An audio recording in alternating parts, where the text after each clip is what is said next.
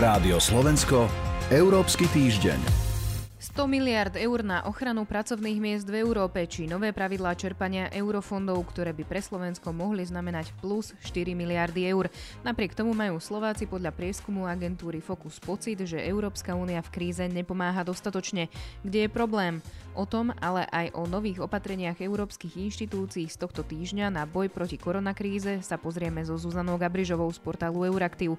Od mikrofónu pozdravuje Sonja Vajsová. Rádio Slovensko, Európsky týždeň. Európska komisia predstavila balík návrhov, ktoré majú pomôcť krajinám vyrovnať sa s vplyvmi koronakrízy. Napríklad oznámila, že chce zriadiť nový program vo výške 100 miliard eur a tie prostriedky by mali byť určené najmä na ochranu pracovných miest v členských krajinách cez tzv. Kurzarbeit. Pani Gabrižová, ako by to malo fungovať? Malo by ísť o celoeurópsku schému, ktorá by sa vlastne mala volať podpora na zmiernenie rizik e, nezamestnanosti v prípade, v prípade krízy. A je to v podstate prispôsobenie staršieho návrhu, ktorým bola Európska garancia pre národné poistenia v nezamestnanosti. Toto je ale trošku, trošku iná verzia a spočíva v tom, ako keby predchádzať samotnej nezamestnanosti. To znamená, že by firmy, ktoré trpia momentálne pod vplyvom pandémie absenciou objednávok, e, nemajú dočasne, vieme, že to je teda dočasné, čo robiť a prečo vyrábať, tak tieto firmy by neboli nútené ľudí prepustiť ale by ich buď e, využili len veľmi v obmedzenom čase, alebo by títo ľudia nepracovali vôbec, ale štát, e, alebo v prípade z európskych prostriedkov, by kompenzoval ich vypadnutý, vypadnutý príjem až do výšky povedzme 80, 80%. To znamená, ten človek by netrpel nejakou akutnou núdzou, stále by si bol schopný zabezpečiť základné životné potreby ako bývanie alebo na potravín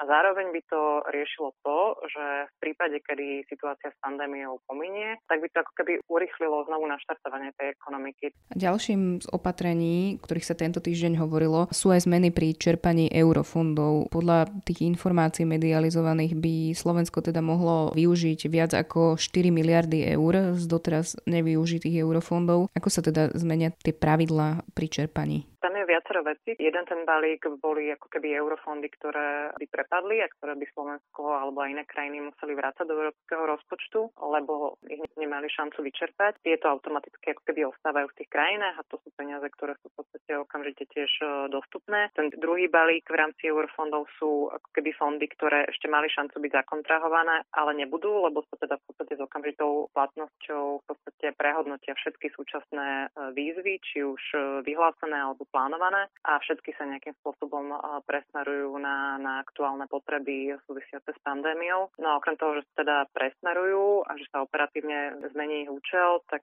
komisia v podstate uvoľňuje mnohé, mnohé z takých tých procedurálnych náročných pravidiel, akým spôsobom sa tie fondy majú, majú manažovať a, a spracovávať, aby teda aj z časového hľadiska to malo zmysel. V neposlednom rade je dôležitá zmena v tom, že normálne eurofondové projekty musia byť nejakým spôsobom spolufinancované z národných národného, národného rozpočtu. Toto tiež odpadá a v podstate to umožňuje ako keby tie potreby so 100% pokrytím financovať z európskych prostriedkov. Debatovalo sa napríklad tento týždeň aj o sezónnych pracovníkoch, ktorí e, na niektorých európskych trhoch môžu chýbať. Prijalo sa v tomto smere niečo, respektíve aké ďalšie opatrenia bruselské inštitúcie prijali v boji proti koronavírusu a koronakríze?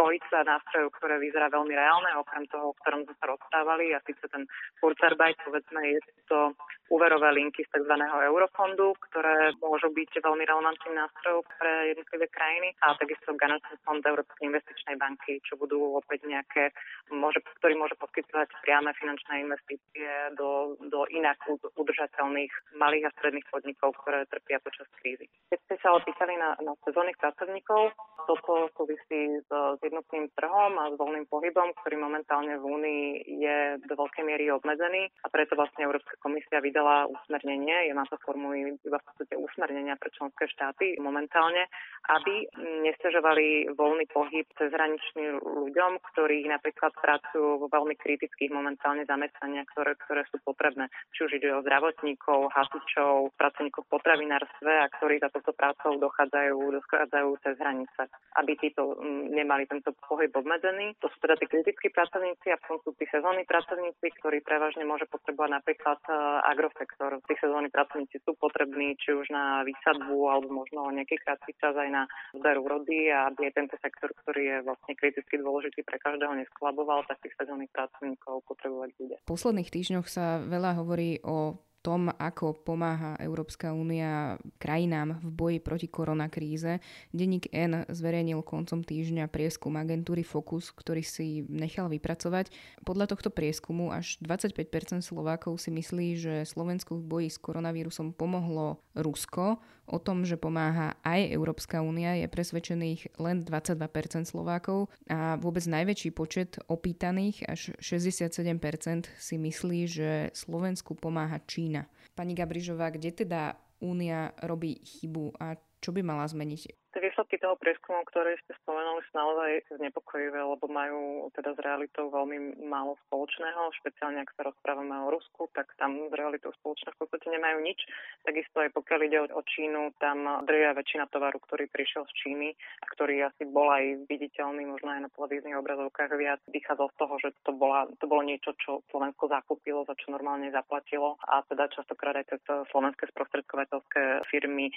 A áno, je pravdou, že Únia v tomto trošičku ťahá za kratší koniec aj preto, že tá forma pomoci, o ktorej sa dnes rozprávame, má, má inú podobu, než podobu veľmi konkrétneho zdravotníckého materiálu, ktorý, ktorý sa rieši, má presne podobu presmerovávania finančných prostriedkov tam, kde sú potrebné, čo sa veľmi ťažko ako keby ukazuje na, na televíznych obrazovkách a je to veľmi ťažko uchopiteľné pre, pre bežných ľudí. Neukazuje sa, prepačte, neukazuje sa istým spôsobom aj taká už dlhodobá choroba Európskej únie, európskych inštitúcií, že nevedia odkomunikovať tie svoje jednotlivé programy, kroky verejnosti? Toto je samozrejme širší problém, netýka sa to len súčasnej situácie a je to niečo, čo, s čím sa boríme dlhodobo, ale tam tak ako keď sa o tom rozprávame napríklad v období eurovolieb alebo pri iných príležitostiach, prečo to tak je, tak väčšinou prichádzame vždy e, k tomu záveru, že je predovšetkým úlohou národných politikov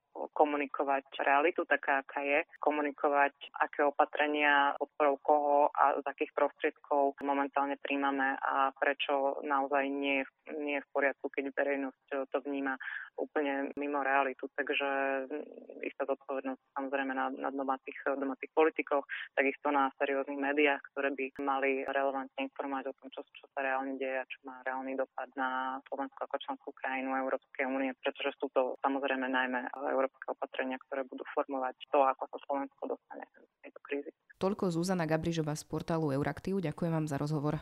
Ďakujem. Európsky týždeň je na konci. Za pozornosť ďakujú portál Euraktiv a Sonja Vajsová. Rádio Slovensko, Európsky týždeň.